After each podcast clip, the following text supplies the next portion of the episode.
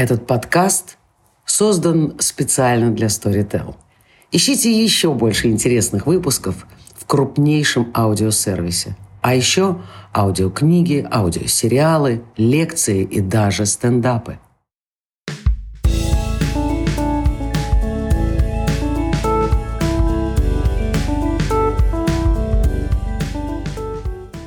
Привет!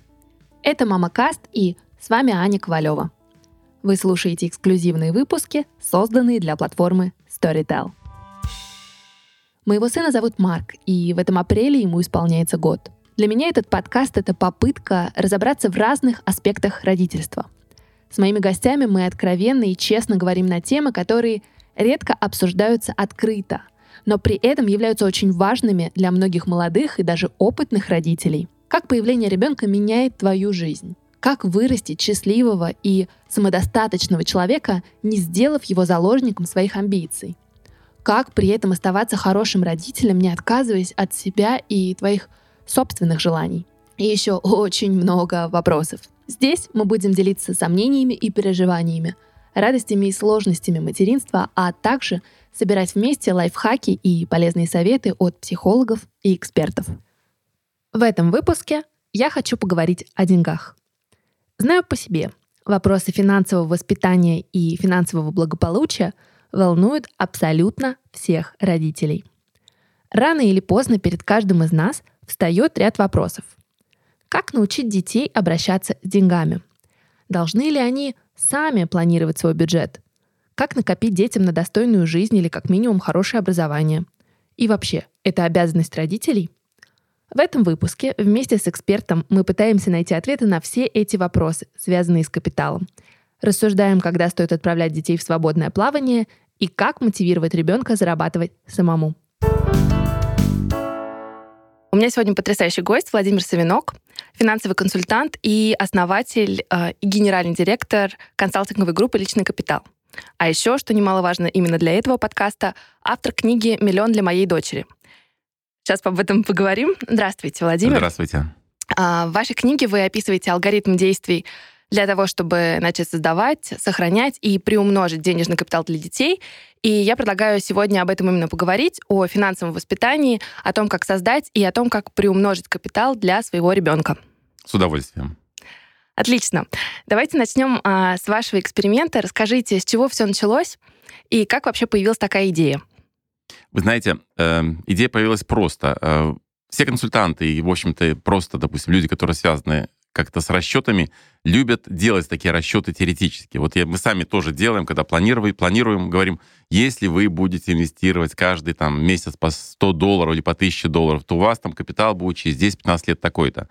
Красивые цифры получаются, но это все теория. И вот, в принципе, тогда я решил в том далеком две тысячи третьем году, что хочется все-таки увидеть вот реально, чтобы это было на своих деньгах, чтобы ты чувствовал все эмоции, чтобы чувствовал все эти риски. И я решил начать такой эксперимент, чтобы сказать лет через десять-пятнадцать, что, что происходит. То есть какие-то выводы сделать, какой-то анализ сделать. А давайте поясним для наших слушателей, какая изначально была идея эксперимента и как это выглядело на практике. Идея эксперимента была э, начать такое простое, безэмоциональное, долгосрочное инвестирование небольшой суммы. Это был две тысячи третий год, я решил взять стандартную цифру сто долларов в месяц. И я в две тысячи третьем году, в январе две тысячи третьего года начал инвестировать тысячу двести долларов в год. То есть я не брал сто долларов в месяц, это просто достаточно дорого каждый месяц делать операции, это нет смысла в этом. Я решил просто ежегодно инвестировать тысячу двести долларов. И я так понимаю, в день рождения вашей дочери Алисии? Нет, нет, у нее день рождения в мае, в конце мая. Да. А я решил это делать в начале января, когда спокойное время, когда никто ничем не занят, все расслаб... расслабленные. Рынки открываются, я покупаю спокойно вот этот фонд, инвестирую, и все. То есть я это, эту операцию делаю каждый январь каждого года. И сейчас прошло семнадцать лет. семнадцать лет я начал в январе две тысячи третьего года, да. Ну и как результаты сейчас? Ну, результаты отличные. Я вот... Почему, опять же, мне все это нравится? Даже если вот сейчас год начался очень плохо, все это упало, и, естественно, этот миллион тоже упал, это понятно. Меня это нисколько не расстраивает, потому что вот любой такой опыт — это хорошие грабли, которые обучают. И вот на период этого семнадцатилетнего эксперимента я э, какие-то выводы тоже сделал. Всего инвестировал двадцать тысяч пятьсот сорок шесть долларов по состоянию на тридцать первое декабря две тысячи девятнадцатого года. А, и на эту же дату капитал составил пятьдесят семь тысяч пятьсот долларов. То есть среднегодовая доходность получилась десять целых семь десятых процента годовых. И все эти деньги — это деньги для вашей дочери? Ну да, мы так планировали, что вот, как и озвучивали, это деньги для моей дочери, которые мы на что-то потом используем. А задача была в день совершеннолетия передать накопленный капитал, или вы договорились, что вы инвестируете дальше? Я инвестирую до тех пор, пока он не понадобится. Я, конечно же, брал первую, вот, э, первую дату, это совершеннолетие, восемнадцатилетие. А ей уже... Нет, ей еще... Да, ей уже, ей уже двадцать лет в этом году будет, уже прошли восемнадцать лет этот, э, эту границу, эту грань. И я не ставил сроки, до, какого, до какой даты я буду инвестировать. То есть мы решили, что да, посмотрим на совершеннолетие, а дальше будем решать, что дальше делать. То есть пока планов э, прекращать эксперимент нет. Ну вот, кстати, очень интересно про процесс. Вы пишете: «Я намерен стать самым скучным папой на земле и откладывать определенные суммы в пенсионный фонд моей дочери Алисии, вместо того, чтобы покупать ей игрушки, потому что это должна делать мама». А вообще от дочки за все это время не было вопросов: «Папа, зачем это все? И лучше купить мне красивое платье». Ну, не было. Вы знаете почему? Потому что, во-первых, это все проходит как бы вот в стороне. Вот дочка, а вот в стороне этот эксперимент. И вы знаете, что в три-четыре, там, и в пять лет, и в десять лет вопросы не появляются такие вот: «Папа, зачем?» там. Здесь вообще мало о деньгах спрашивают. Она не нуждалась. То есть не сказать, что вот мы игрушки не покупали. Я и не говорил так: «Алисия, мы тебе в этот Новый год не купим ничего, но зато я тебе сто долларов там отложу на mm-hmm. будущее». Такого, конечно же, не было. Они получали свои игрушки от Деда Мороза и прочее, прочее. То есть они не обделены. Поэтому вопрос, который я только задал в восемнадцатилетии, я говорил: «Алисия, хочешь? Мы тебе все деньги эти отдадим». Она говорит: «Давайте». В общем-то, она согласилась, говорит: «Давайте». И следующий вопрос: «Что ты с ним будешь делать?» Она посмотрела так в потолок, сказала: э, «Ну что, я куплю, конечно, себе новых шмоток, я спланирую отпуск в Европе где-то на море с друзьями, ну, новый iPhone, новый компьютер, конечно же». То есть в целом набрала где-то тысяч на пять, на шесть она вот этих вот хотелок, и все. Ну, мы сказали: «Алисе, ну пока у тебя нету как бы такой...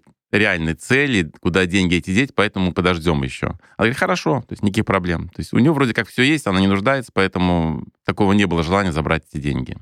А в какой момент вы вообще начали ей рассказывать о том, что вы делаете такой эксперимент, и что в дальнейшем ей нужно тоже будет научиться управлять деньгами? Ну, я даже не помню, на самом деле, давно, давно. Может быть, когда ей было десять лет, двенадцать лет. Когда вышла книга, она уже была в школе, вышла эта книга. Конечно же, там она уже заинтересовалась больше. То есть, да, вот про нее книга. А когда еще где-то ее подруги увидели эту книгу в интернете, то есть тогда у нее вообще там проснулся какой-то интерес, какие-то вопросы, там пару вопросов было, но недолго. Это прошло и прошло и прошло, в общем-то. Оно как бы параллельно идет.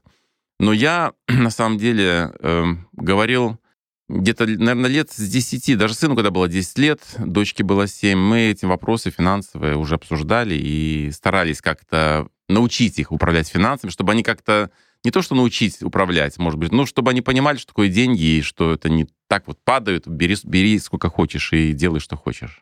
Как вообще и когда стоит начинать ребенку объяснять, в чем состоит ценность денег? У, сложно как. Я не знаю, на самом деле. Я вспоминаю случай, когда мы были как-то в парке, э, сыну было десять лет, дочке семь, и они говорят: «Пойдемте кататься на качелях, вот мы хотим туда, на эти, на эти, на все хотим практически карусели». Э, мы сказали: «Вот вам каждому по тысячу рублей, идите сами, катайтесь где хотите». То есть сын взял дочку за руку и пошли они выбирать. И через час приходят... Э, Я говорю: «На чем покатались?» Они говорят: «Ни на чем». То есть жалко денег было, они купили там сахарную вату, поели, и все. Вот это был их поход. То есть когда понимают, что не из нашего кармана, то есть когда хочется покататься, и папа с мамой платят, вроде да, все хотим, но когда берешь в руки деньги, думаешь: а может я лучше там где-то там с друзьями колу куплю да выпью. Поэтому я думаю, что это надо делать чем раньше, тем лучше. Во-первых, в школе детям надо давать карманные деньги, безусловно. И я... Ну, и при этом объяснять, что это их личная ответственность. Совершенно верно. Да, самое главное, в данном плане, я считаю, что это надо... Э, вот я вижу процесс очень простым. То есть им нужно давать карманные деньги, как вы оцениваете, сколько нужно вначале. Когда, скажем, они в младших классах, они не понимают этого. Ну, какие-то карманные деньги должны быть. Вот ваши деньги — это на неделю. Первое время они тратят все сразу за два дня, но потом сидят без денег. Потом они начинают понимать, что да, надо как-то на неделю растягивать. Далее мы с детьми э, делали как? Я просил э, и дочь и сын написать мне на что, сколько им денег надо в неделю. То есть дайте мне, скажите мне сумму, может быть, мы мало вам даем, вам не хватает постоянно. Но для этого напишите ваши расходы и что, сколько вам надо. И вот это, я считаю, был такой очень хороший шаг, когда заставил их задуматься. И они действительно сели. Это было на клочке бумаги. От одного до второго сын написал перечень своих расходов, что ему надо, вот необходимо. Я увидел, что там ничего лишнего нет, и ему нужно денег больше, да. Мы сказали, да, окей, давай, значит, так, вот это тебе надо. То же самое дочка. С дочкой было тяжелее. Она долго, она где-то неделю никак ничего не писала. Я говорю, мы тебе не увеличим вот этот недельный э, взнос, недельную дотацию, если ты не напишешь. Потом она, в конце концов, села, написала, и это было очень полезно, на самом деле, потому что они увидели, как они тратят, на что они тратят. И даже когда они думали, я думаю, я считаю, что они не вписывали то, ну, какие-то ненужные расходы. Они вписывали то, что вот без чего они обойтись не могут. И это для меня это было очень хорошее обоснование увеличить им какое-то недельное пособие. Ну, просто так увеличить, потому что надо, но это неправильно, вы сами понимаете. А как вам кажется, когда родители платят детям за какую-то домашнюю работу? Это правильная тактика? Я считаю, это неплохая, на самом деле, тактика. Это один из вариантов, да, получения денег детьми. Но нельзя зацикливаться. То есть, когда ребенок скажет, я не буду делать, если не заплатишь, то это тоже ненормально. То есть должен быть какой-то, видно, объем, какая-то одна работа, за которую платят, какая-то работа, за которую не платят. А то с учебой? Есть, главное, чтобы не, не перейти какую-то грань. А с учебой как быть? Есть родители, которые, например, платят своим детям за то, чтобы они делали домашнее задание. Вот как вам кажется, это тоже хорошо или это порочная история? Сложно. Тут, опять же, вот я, Анна, боюсь, что можно перейти грань. То есть ребенок скажет, я не буду делать домашнее задание, если ты не увеличишь мне зарплату. Давай сегодня вот тысяча, давай две тысячи плати, я буду делать, буду делать домашнее задание. То есть этот вот момент, он очень такой тонкий, и тут, наверное, психологическая такая вот работа, работа психолога. Мы не платили за домашнее задание, мы не платили за оценки, но мы всегда давали какую-то бонус, премию, если там дети хорошо оканчивали там, школу, либо четверть, либо в институте уже заканчивали семестр. То есть мы их всегда... что-то им давали, награждали их за хорошие, за успехи, в общем-то. Так я считаю правильно, но вот э, поставить на поток домашнее задание, помыть посуду, подмести, убрать свою комнату, вот за это тебе раз, два, три, четыре, пять, это может обернуться тем, что дети скажут, мало платишь, не буду ничего делать. То есть, ну, слишком тонкая грань, и тут психологический вопрос, наверное, такой сложный достаточно. Это вопрос больше к психологу, скорее всего, чем к финансовому консультанту. Время рубрики «Совет эксперта». Вопрос финансового воспитания действительно непростой. И чтобы не быть голословной, я решила проконсультироваться с психологом. Как научить детей обращаться с деньгами? Как объяснить ребенку ценность денег? Отвечает детский и семейный психолог Мария Шаталова. Надо понимать, что современные дети буквально с рождения погружены в наше общество потребления. Они ходят вместе с нами в магазины, они ходят вместе с нами в кафе и другие места, где мы платим за те или иные услуги или покупки. Поэтому они понимают, что есть нечто под названием деньги. С трёх-четырёх лет постепенно ребенку стоит объяснять, что деньги не бесконечные, да, что это некоторые ограниченный ресурс, который родители зарабатывают на работе. Да? В этом смысле я бы не сравнивала. Очень часто родители сравнивают детский сад, школу, говорят, это твоя обязанность, это твоя работа. Но есть принципиальное отличие работы мамы и папы от школы, от детского сада, то, что они там зарабатывают деньги. Это действительно одна из важных функций работы. Я за то, чтобы играть в игры. То есть надо понимать, что дети с трех лет, у них ведущая деятельность — это игровая. И все ситуации, которые они наблюдают вокруг, они проигрывают в своих сюжетно-ролевых играх. И очень хорошо будет играть в магазин, в кафе и использовать игрушечные деньги, которые дети могут сами рисовать, делать. И таким образом будет понимание, для чего существует существуют деньги, да, какая у них а, есть функция. А постепенно с возрастом а, дети могут осознавать, что сколько стоит, да, то есть именно ценность а, денег. А, я а, за то, чтобы у детей были карманные деньги. А, сумма может отличаться, да, в зависимости от возраста. Если это а, младшие школьники, это может быть совершенно небольшая сумма, а, не знаю, сто-двести рублей в неделю. Это должна быть та сумма, которую а, родителю не жалко в том случае, если если ребенок их, их потратит и не целевым образом, потому что часто бывает так, что родители а, выделяют а, достаточно приличную сумму, но они не могут ее не контролировать и очень сильно тревожатся о том, что ребенок покупает, куда он тратит эти деньги. В итоге возникают конфликты как между родителями, так и у родителей с ребенком. А, это должна быть какая-то незначительная сумма, которую ребенок может потратить по своему, по своему, на свое усмотрение. Именно так, обращаясь с какими-то небольшими суммами, постепенно ребенок научится понимать, да, что вот шоколадка стоит пятьдесят рублей, там газированная вода стоит еще пятьдесят рублей, а если он хочет себе купить какую-то книжку или игрушку, наверное, нужно отказаться, да, от шоколадки, от газировки, накопить, и тогда этой суммы хватит для того, чтобы купить то, что он хочет. Вот такая тренировка на маленьких суммах может быть очень хорошим решением. Платить детям за уборку квартиры, выгуливание собаки или выполнение какой-то домашней работы. Возможность научить зарабатывать или недопустимая и порочная практика. Я убеждена, что у каждого ребенка с самого раннего возраста должны быть свои обязанности по уходу за собой и по там, уходу за своими игрушками. То есть, например, в три года ребенок может помочь маме, конечно же, не полностью убрать свои игрушки, но помочь хотя бы две игрушки положить на место. В шесть лет он уже это точно может делать самостоятельно. И чем старше ребенок становится, тем больше ответственности мы ему можем передавать. И, конечно, платить за то, что ребенок, например, будет убирать свою комнату или помогать маме на кухне, может привести к тому, что ребенок просто откажется все это делать, да, из каких-то других побуждений. То есть все-таки мы живем семьей, да, и семья подразумевает, что каждый из членов помогает друг другу, и все, у ребенка обязательно должны быть свои обязанности, и за них платить ни в коем случае нельзя, потому что иначе деньги останутся единственной мотивацией, чтобы это исполнять.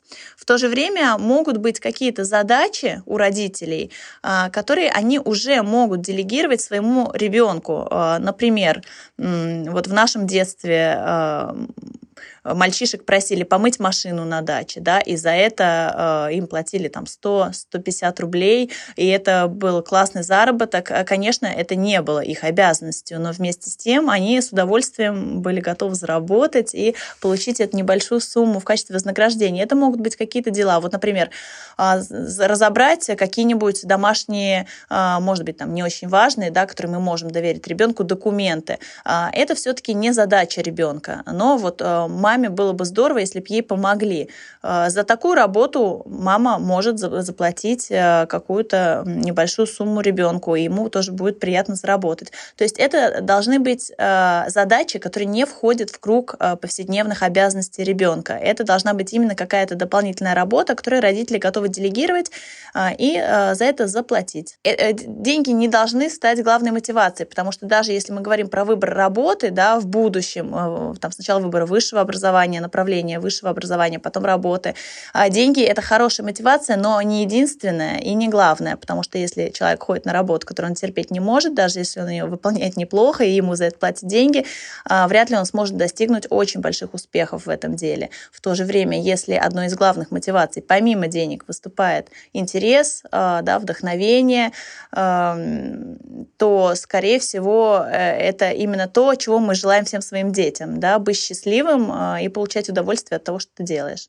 А вот смотрите, сейчас, получается, у вашей дочери есть некий накопленный вами капитал. Вы ее спрашиваете, какие у нее планы на этот капитал, и просите ли ее составить, ну, какой-то бюджет, на что нужны эти деньги и на что они могут понадобиться в будущем? Она пока учится, еще у нее этот курс, еще один курс до окончания университета. Мы спрашиваем, она говорит, ей, мне пока эти деньги не нужны. Но мы рассматриваем с женой сами, то есть на что им могут понадобиться. Может быть, ей уже двадцать лет, может, через три, четыре, пять лет она уйдет э, куда-нибудь жить отдельно, вполне возможно. Может быть, ей понадобится квартира в Беларуси, в России, либо за рубежом, надо будет покупать. Можно будет использовать эти деньги. Может быть, ей, она захочет учиться за рубежом, продолжить, надо будет на это. Для нее пока вот для работы, она сказала, ей нужен э, Mac, компьютер, потому что она занимается программированием на, на Mac'е. Вот нужен хороший компьютер Mac. Но а на кого она учится? Программист. Она за сыном. Востребованная профессия. За сыном.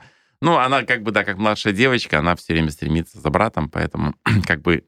Ну, хотя я не думаю, что ей это так нравится, как брат, как сыну моему, но, тем не менее, мы думали, куда пойти, она тоже так не понимала. Экономист, э, юрист, то есть это все как бы такое, как умирающая профессия, в общем-то. Решили, что ай ти, тем более она в Беларуси, там хорош, ну, хорошо развита ай ти, да. Сфера, да. И она попросила, только ей нужен вот этот Mac для того, чтобы работать. У нее там уже практически задание, надо работать с ним. Но это, опять же, деньги не для этого, поэтому мы можем просто Mac купить из текущих каких-то, из бюджета.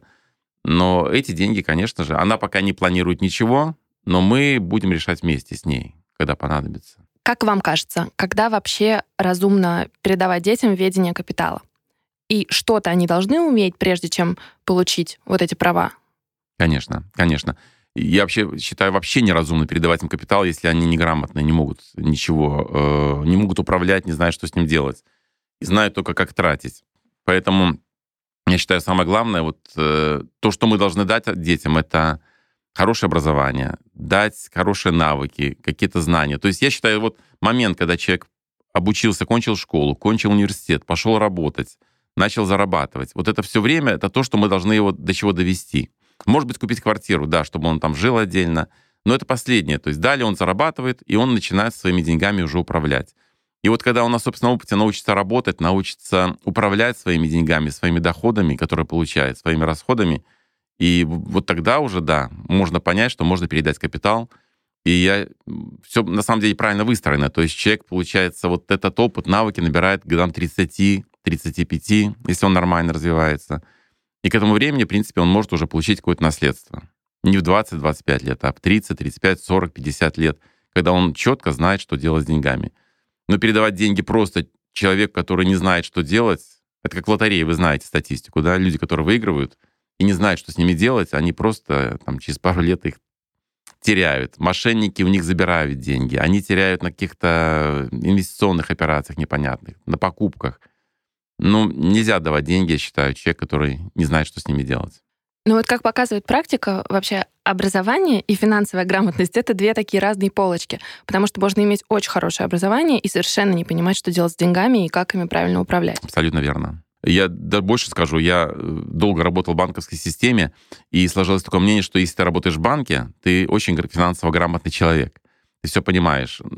Совершенно. Большинство банкиров ничего не понимают в инвестировании. Люди, которые занимаются в банке инвестированием, они понимают. А остальные занимаются какими-то текущими операциями. Они не знают, что такое инвестирование. То же самое, как вы говорите, образование и финансовое образование — это разные вещи. Очень много... Я работаю...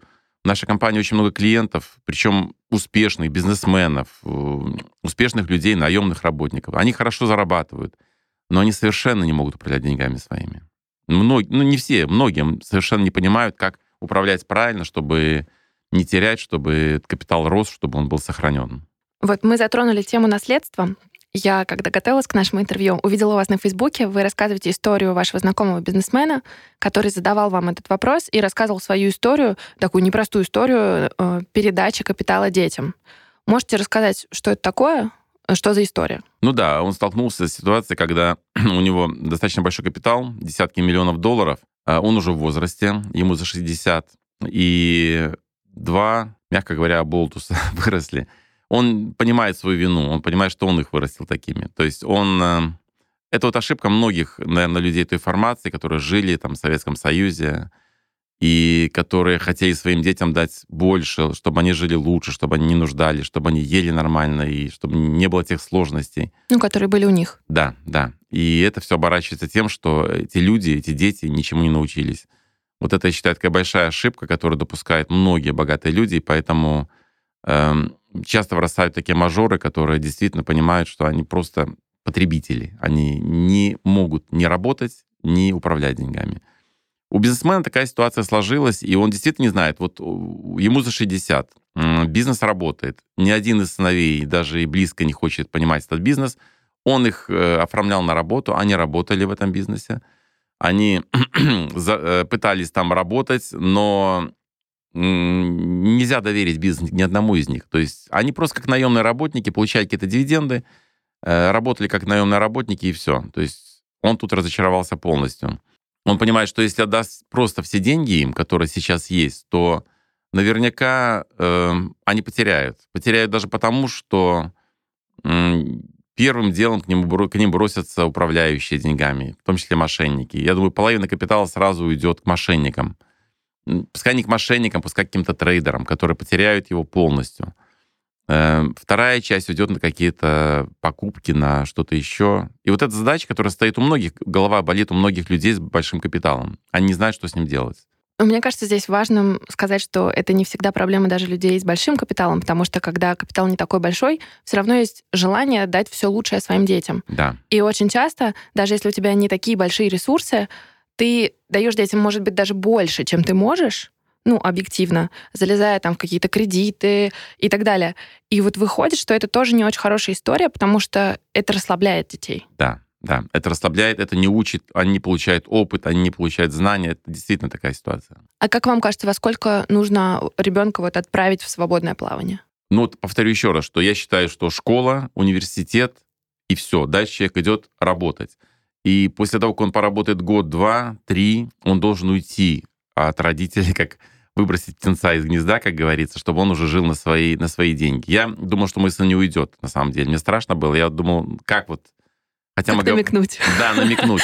Но он, на самом деле, через... как только он получил нормальную зарплату, он сказал, что все, он э, снимает квартиру и уходит.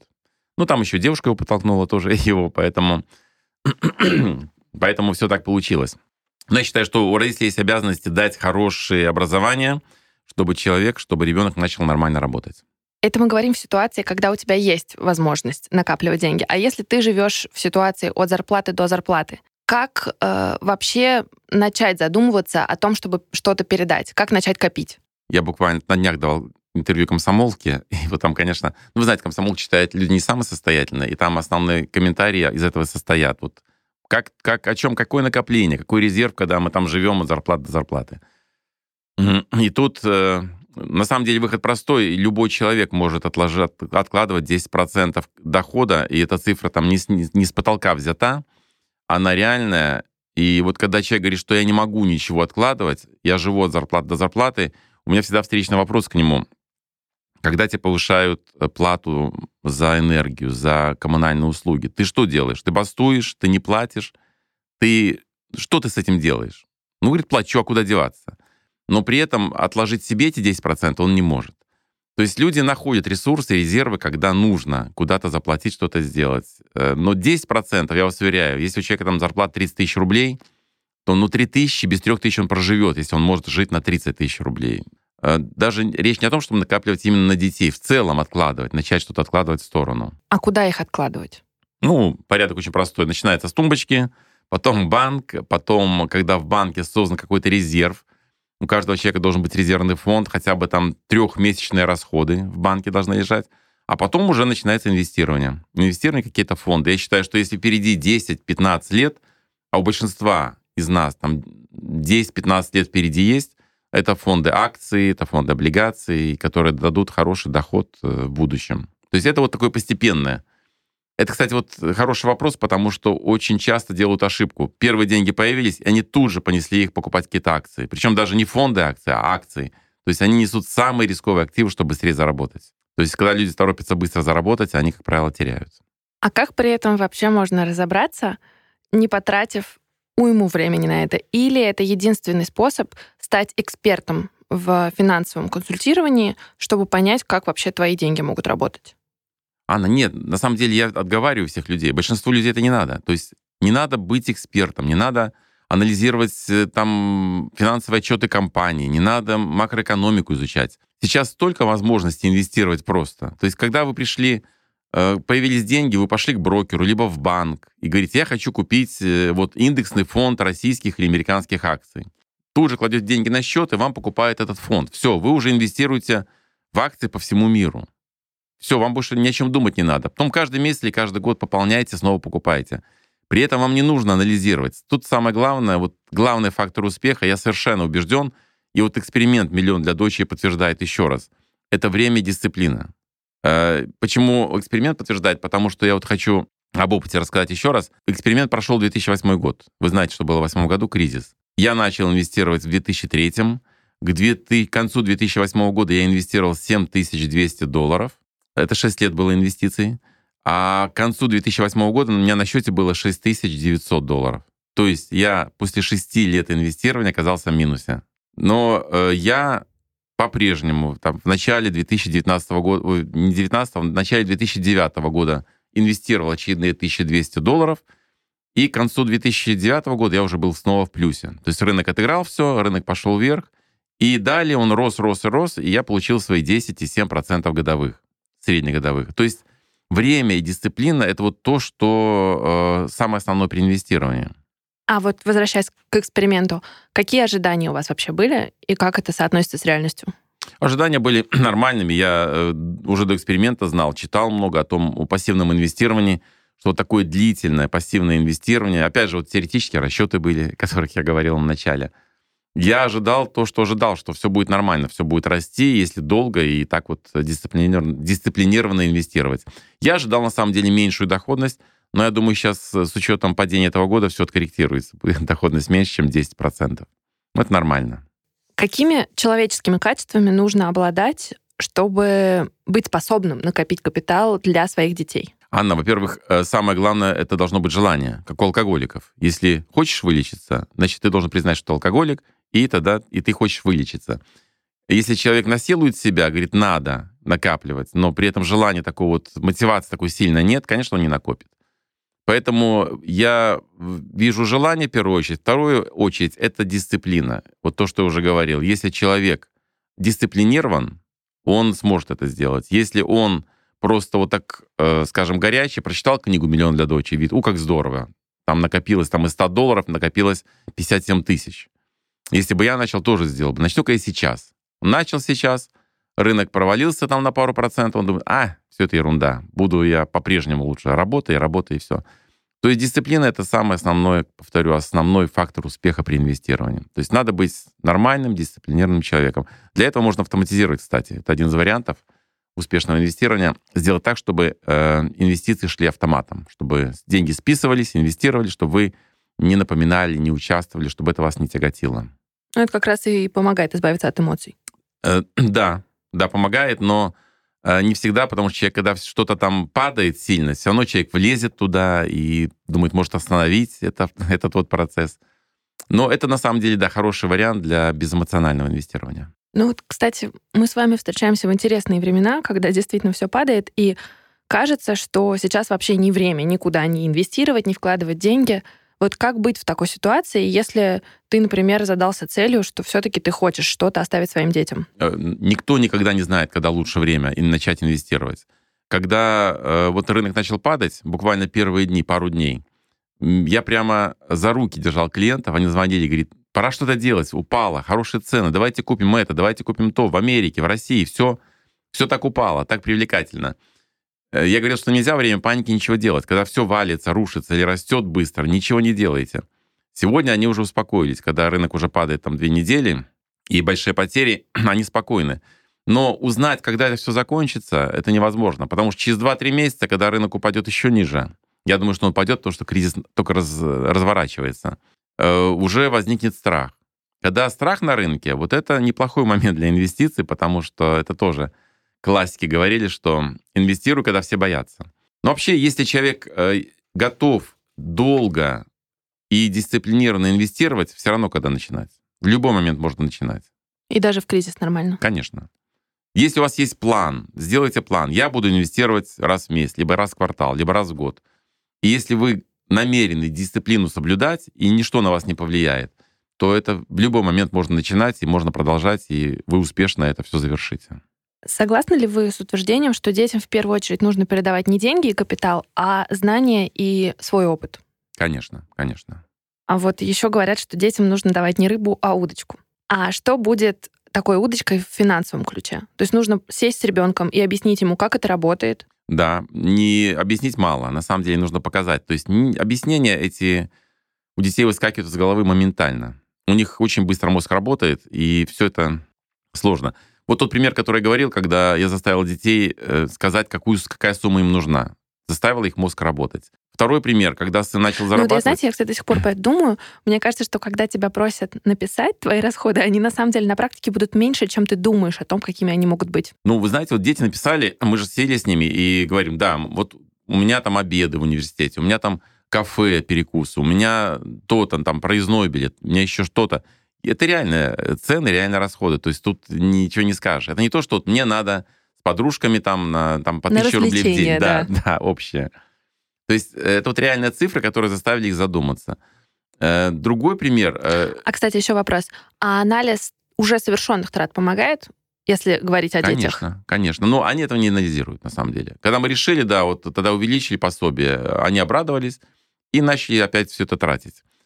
Тут даже речи быть не может о том, чтобы там из этих денег что-то экономить, откладывать. Это они не зарабатывают, пока просто им даем на расходы на текущие, mm-hmm. а не на откладывание. Но анализ... Нет, они анализ не будут делать. Может быть, есть такие дети, и такие родители счастливы, наверное, очень, когда дети интересуются финансами, вот этими вещами. Но это редкий случай. Я пытался своих детей приучить и к инвестициям, и к учету расходов, и к этому, ко всему. Но я понимаю, что это... Если они этого не хотят делать... и сами не захотят, то их не заставишь это делать. Это бесполезно. Ну вот в моей практике такие дети есть только у родителей, которые сами интересуются финансами. Это не мой случай. Не ваш случай. Нет. Вот до двадцати лет я не понимаю, как дети могут этим интересоваться. Я читал такие случаи, когда там где-то двенадцатилетний, тринадцатилетний человек интересуется инвестициями, молодой человек. Но мне кажется, что это такой больше пиар, там, такой вот семейный. Отец увлекается инвестициями, привлек своего сына, там везде фотографируется, водит на какие-то конференции. Мне кажется, это, наверное, не так, э, не совсем то, что ребенку интересно, инвестиции. Может быть, игра, трейдинг, да, интересно, инвестиций нет. Ну вот в мире, мне кажется, сейчас есть тенденция среди очень богатых людей тоже отказываться, в пользу своего, э, отказываться от своего капитала в пользу благотворительности, например, и говорить, что мои дети получат там ограниченную сумму или мои дети не получат ничего. И иногда это, на самом деле, работающая система для того, чтобы стимулировать детей зарабатывать больше. Да, я согласен совершенно с этим. И, наверное, это самый правильный способ. Я беру фонд Билл Гейтс и Мелинда Гейтс, один из вариантов. Они положили все деньги в фонд, они занимаются благотворительностью. Я не думаю, что они собираются передавать кому-то дальше детям. Скорее всего, цель фонда — остаться фондом, зарабатывать процент и тратить на благотворительность. И я уверен, что дети, которые нормально воспитаны, которые м- получили опыт и знания, которые начали работать, начали управлять, им эти деньги не нужны. На самом деле, зачем они нужны, эти деньги? Чтобы расслабиться на старости лет или для чего? Они работают, зарабатывают, и, и вот одна из целей, то, о чем мы говорили, это, да, дать им образование, и, наверное, дать, вот мы эти деньги тоже рассматриваем, которые для дочери накопили, может быть, на, если она захочет бизнес свой создать, старт бизнеса, надо помочь, конечно же. Если есть такое желание, есть реально какой-то бизнес-план, и есть какой-то реальный бизнес. Ну, просто есть и другая, да, точка зрения родителей, которые, например, очень от многого отказывались всю свою жизнь, чтобы дать возможность своим детям выбирать. И вот их э, парадигма такая, что я свою жизнь для тебя очень сильно изменил, поэтому пользуйся. И что из этого получается? А, ну, практика покажет. Пока их не очень много, но они пока не очень. Не очень, да. Они не могут быть хорошими. То есть, когда вы даете деньги, ну, мозг расслабляется, он просто размягчается, и человеку не надо не думать. У него вообще цели нету. У моего вот сына, пример сына, у него была железная цель. Появилась девушка, денег не хватает. Он метался, он ходил по этим компаниям айтишным, там на собеседование ходил две недели, и там угу. предложения были. Он искал, где, где больше денег заработать. То есть он бегал. Если бы мы ему давали, сука, ему надо, он бы не бегал. Он бы лежал, задрав ноги, сказал, ну дайте ко мне, пойду-ка я со своей девушкой схожу погуляю и квартиру сниму. Должна быть какая-то цель, желание какой-то активности, действий. Если этого нет, отдал деньги, но вырастешь овощ такой, который будет лежать, валяться, пить, есть, и там пятьдесят лет умрет от обжорства, в конце концов. Бессмысленность, считаю, совершенно вот так вот своих детей вот так вот выращивать, так вот воспитывать, это ненормально. Я еще, знаете, замечала различия в, касательно в менталитетах, что касается финансового воспитания. Потому что очень часто, например, в России дети богатых родителей ведут себя, что деньги их родителей — это деньги их родителей.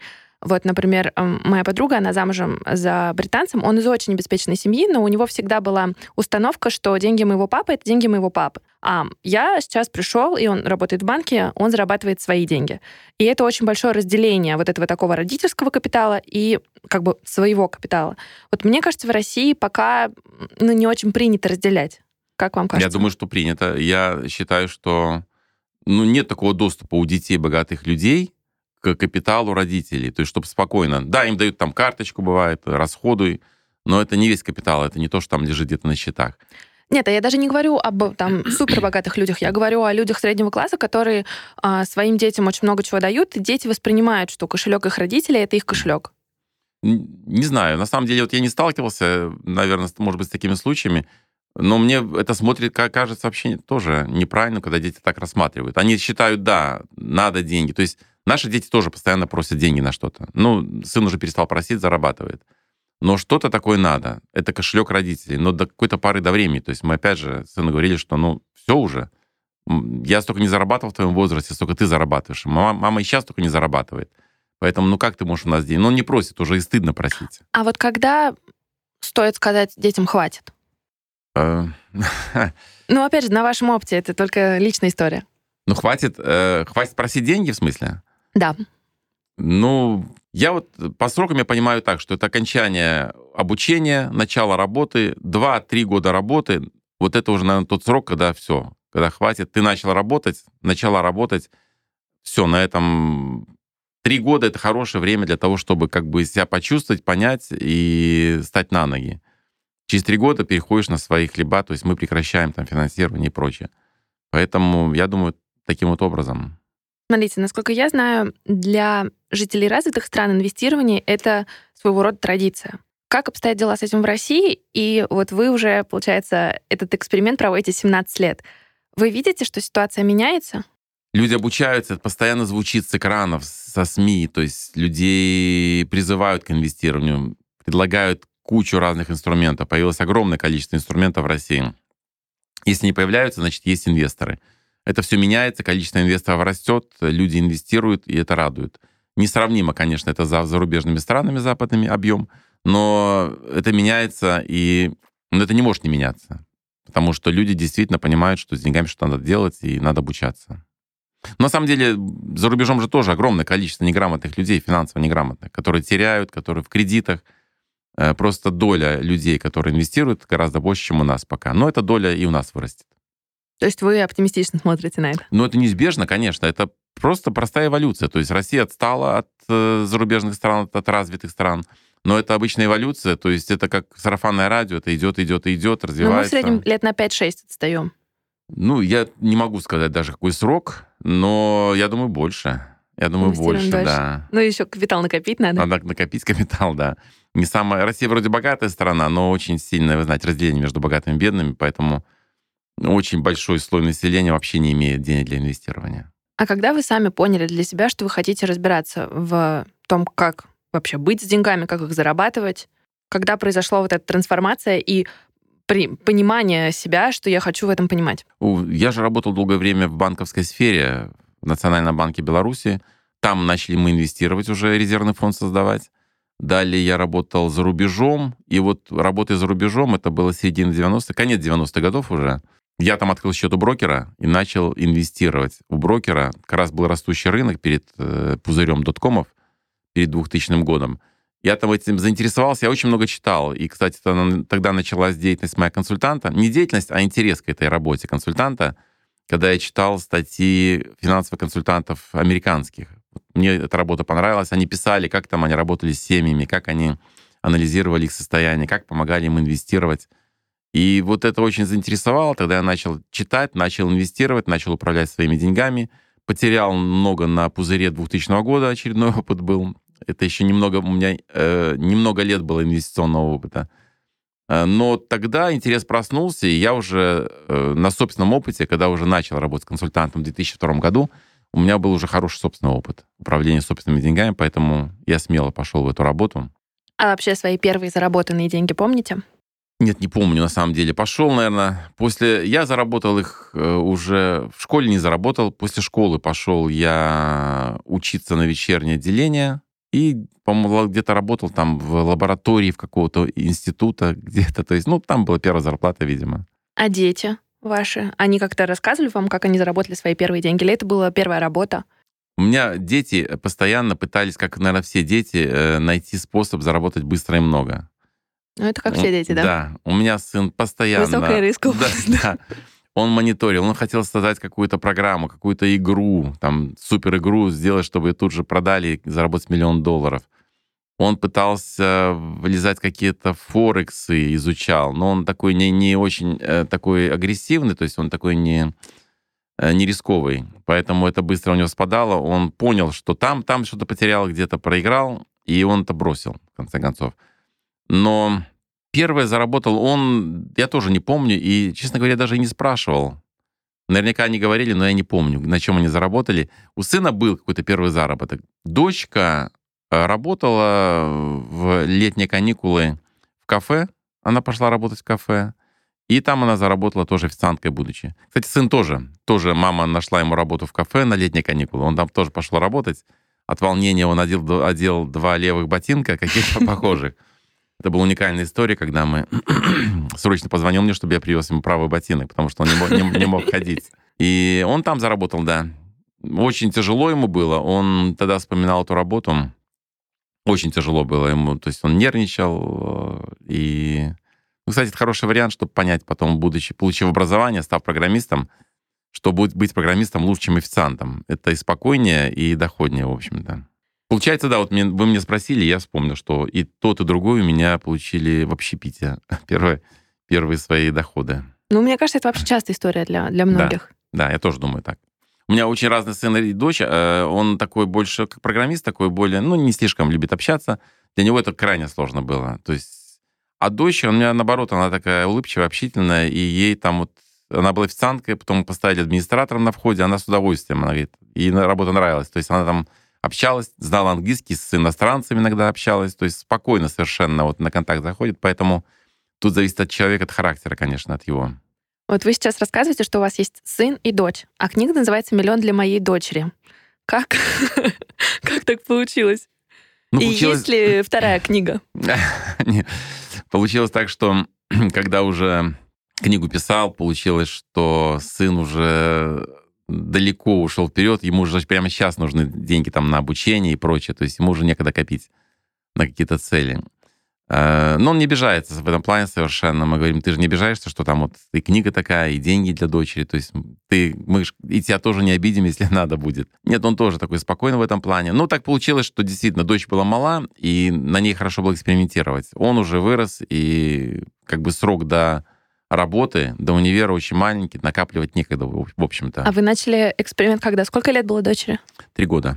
Три года. А вы изначально хотели написать об этом книгу, или книга родилась уже в процессе эксперимента? Ну, конечно, эксперимент был первичный. Даже книги не думал. Книги вообще не думал. Мне книгу посоветовал написать Михаил Иванов. Он тогда был директором. Это Манн Иванов и Фербер. Да, да, директором Манн Иванов и Фербер. После книги «Инвестировать это просто» он мне предложил... Как-то я выпустил статью, отчет об эксперименте. Он говорит, давай напишем книгу такую. Не такую, не длинную, а такую напишем с картинками, такую точную. Ну, для родителей. Для родителей, да. И мне понравилась такая идея, потому что действительно, говорит, такое продающее название. Давай напишем. Он предложил, я согласился, мне понравилась идея. И книга сама мне понравилась, потому что там действительно она была такая практичная. Надо много менять, там, конечно, все изменилось уже, инструменты поменялись, но сама по себе книга такая, мне саму нравится она. А какие вопросы вам чаще всего задают родители касательно финансов и своих детей? На самом деле, не особо и задают. Родители приходят к нам для того, чтобы инвестировать, для того, чтобы им организовать какой-то инвестиционный процесс на разные цели. Поэтому вот такие вопросы, как воспитывать детей, как что-то делать. Может быть, некоторые задают те вопросы, которые вы. Как вы начинали? А как вы учили своего сына инвестировать? Почему он, он сам инвестирует в акции или нет? Мне задают вопрос, что моя жена, разбирается ли она со мной в инвестициях или дети? Кстати.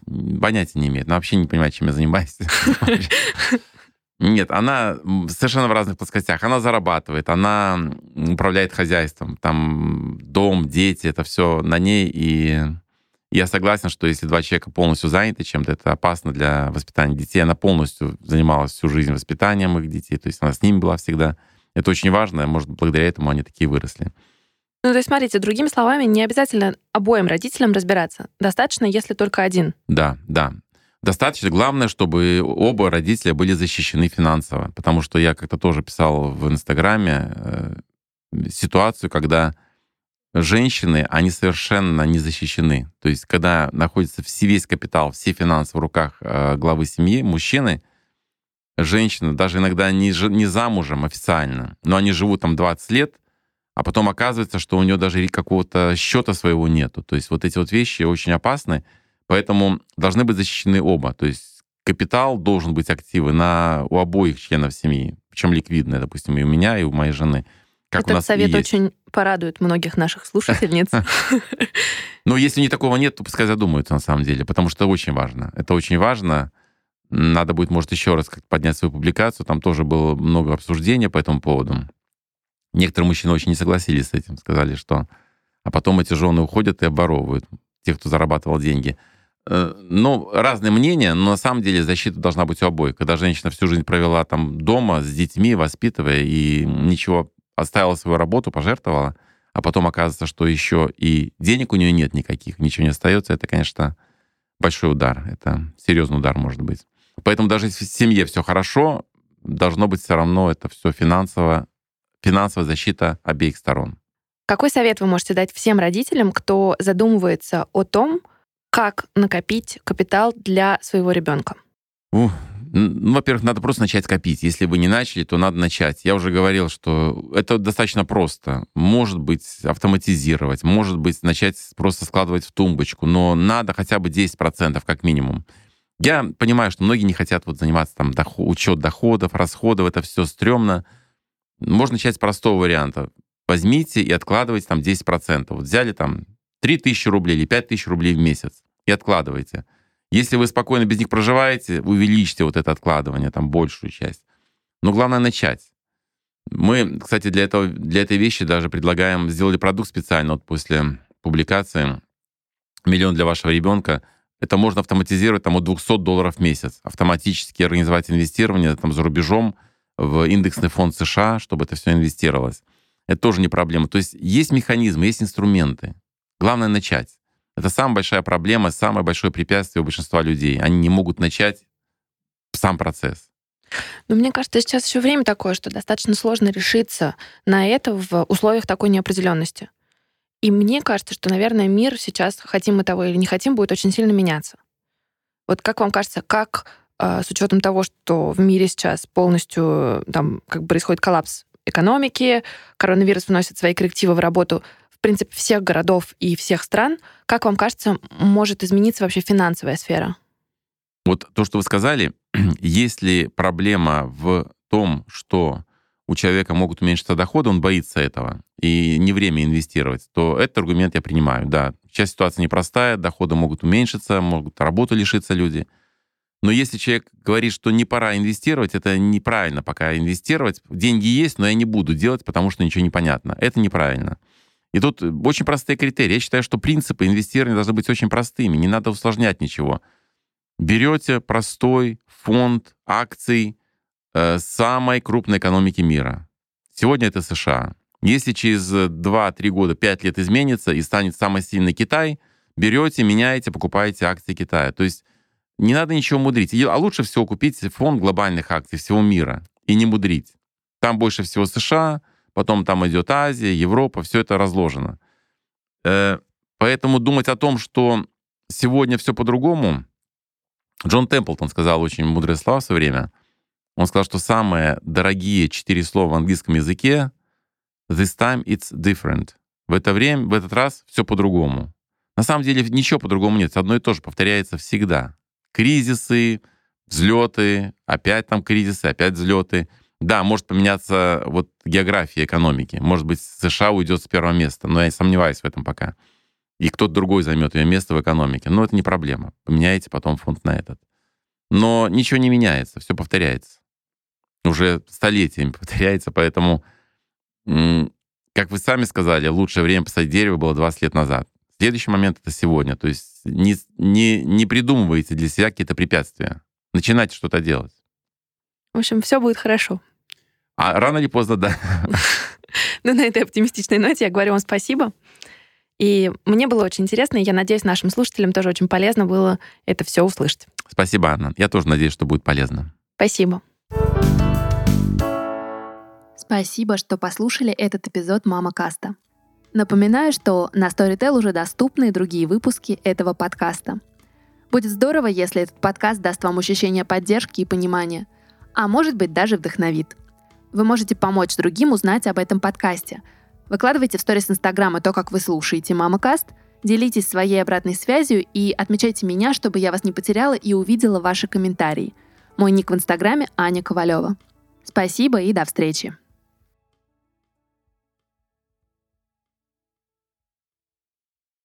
Вы дослушали до конца и хотите послушать еще? Просто зайдите в Storytel и слушайте без рекламы и без ограничений все, что пожелаете. Слушайте. Будьте умнее.